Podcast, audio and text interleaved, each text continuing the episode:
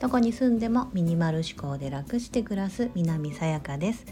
今日は配信することのメリットデメリットをお話ししたいと思います。あくまで私の主観ですのでご興味のある方は聞いていただければと思います。あの配信者の端くれとしてこのスタンド FM もそうなんですがインスタグラムという、まあ、いわば SNS ですよね。をあのいくつか運用しています。まあ、メインがインスタグラムででこの音声配信アプリのスタンド FM もですねまだ新参者で8月からやり始めたばかりなのでまだ2ヶ月半ぐらいもうすぐ3ヶ月ぐらいかな今あの一応毎日配信を心がけていまして80放送ぐらいまでははいいけてるんですけどもこうやって配信することのメリットって何なのみたいな。うんあのスタンド FM もあのインスタグラムとか SNS って通常別に配信したからといってチャリーンとお金が入るわけではないじゃないですか。うん、でだからどちらかというと趣味でこう自分のプライベートだったりとかこんなとこ遊びに行ったよとかいうのを載せたりねするのがもともと例えばインスタグラムだったそういう写真共有アプリっていうのがあったり TikTok もねあのほらお友達とウェイと踊ってる動画とかああいうなんか若者だったっていうのがあの若者のこう動画面白動画投稿アプリみたいなのが大体語源だあの始まりだったりすると思うんですけども。ねなんかこの配信するメリットって何なのかなとね、通常こうただ聞く聞く専っていう聞き専門の方やインスタグラムだったら見る専門の方だか。うん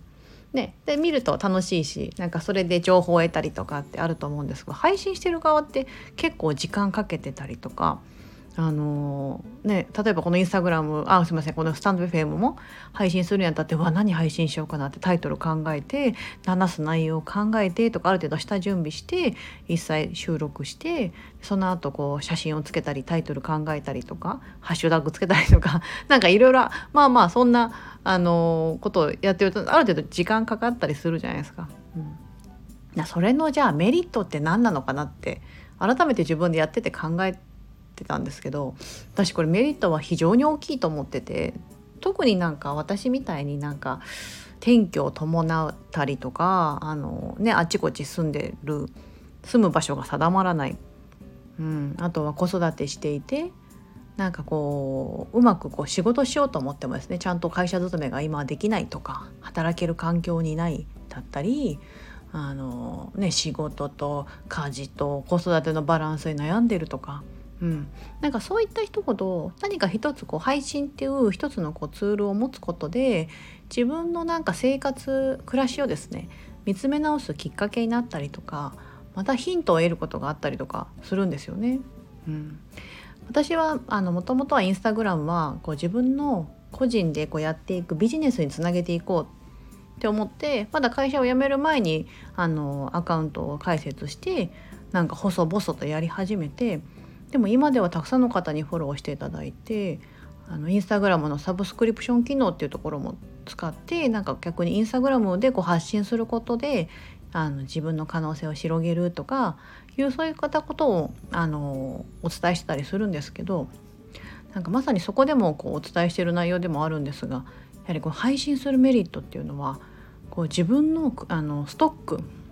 SNS ってこの S サンド FM もそうですけどこうチャンネルがずっと残るじゃないですかありがたいことに。なんか多分壮大なクラウドの方に 多分残っててるんで管理されてるんだと思うんですけど自分が配信したチャンネル私だったら例えば 8, 8月の1日ですね2ヶ月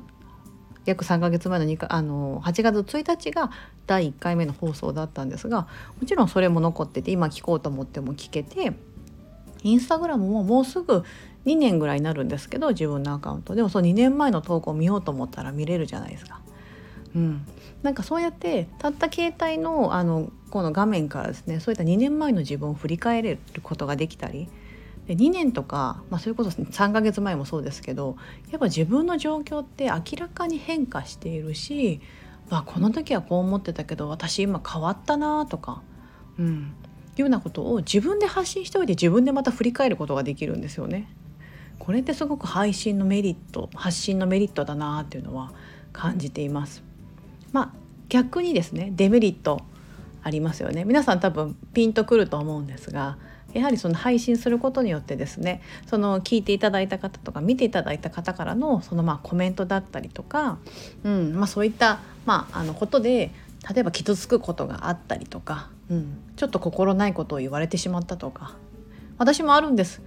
ただスタンド FM でも FM ではないです。スタンド FM ではですね皆さん本当温かいコメントをですねいつも聞いてますって言っていただいててあの共感しましたとか言っていただいて本当にあの嬉しいんですがインスタグラムの方ではですねやっぱりちょっと今フォローしていただいてる数も多かったりですねわーってこうすごいアカウント自体がですねすごいあのこう投稿があの露出してバーっていろんな方に見ていただいたってこともあって、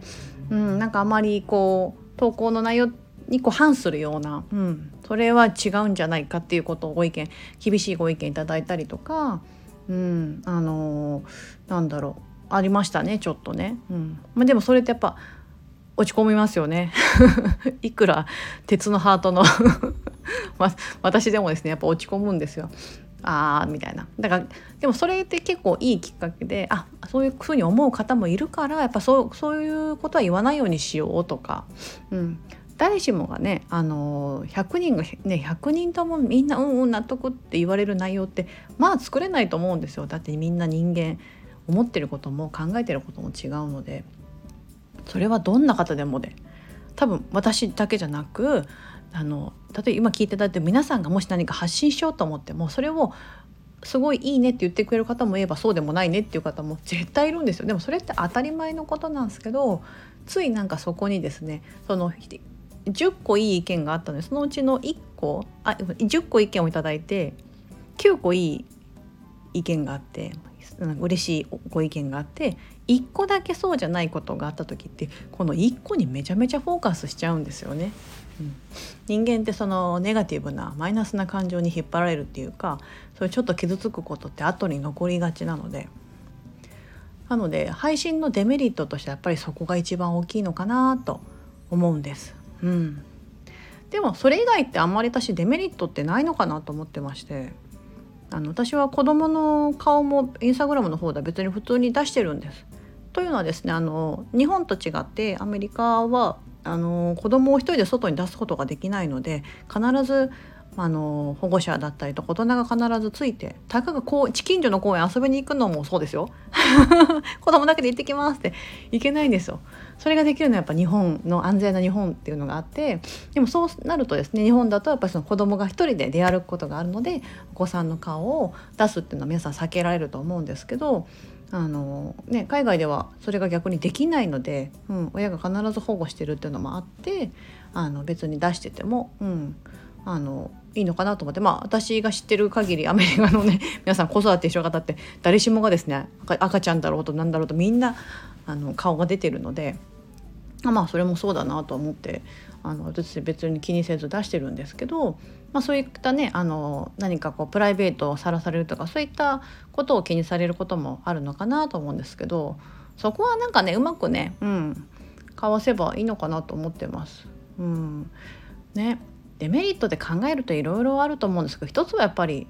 さっき言ったみたいなこう心ないコメントぐらいかなと思うんですけどそこもですねこううまくこう気にしないとか削除するとかブロックするとかいろんな方法があるんでなんかそこよりももう少しいいところに目を向けて配信することで自分の振り返りができたりとか新たな可能性ってめちゃめちゃ広がるので。はい、私このスタンド FM もすごく楽しんで毎日配信させていただいてますしインスタグラムの方もあのあインスタグラムはちょっと投稿時間かかるんで毎日とはちょっと今いけてない部分はあるんですができるだけあの毎日コンスタントに配信してであのこれが私のまあ、もともと思ってた目標であるビジネスにつながって今はそこからお仕事が来たりとかっていう風に本当に可能性が広がりましたので、うん、何かこうモヤモヤしてるとか私みたいに海外に住んでやることがないとか いう人は誰でも手軽にですねアカウントさえ作ってしまえばね始めれるのでなんか見よう見まねでやってみようぐらいな感じで是非配信とかやっていただけたらいいんじゃないかなってちょっと思ってます。はい、今日はそんなお話でした。本日もお聴きいただき本当にありがとうございます。素敵な一日をお過ごしください。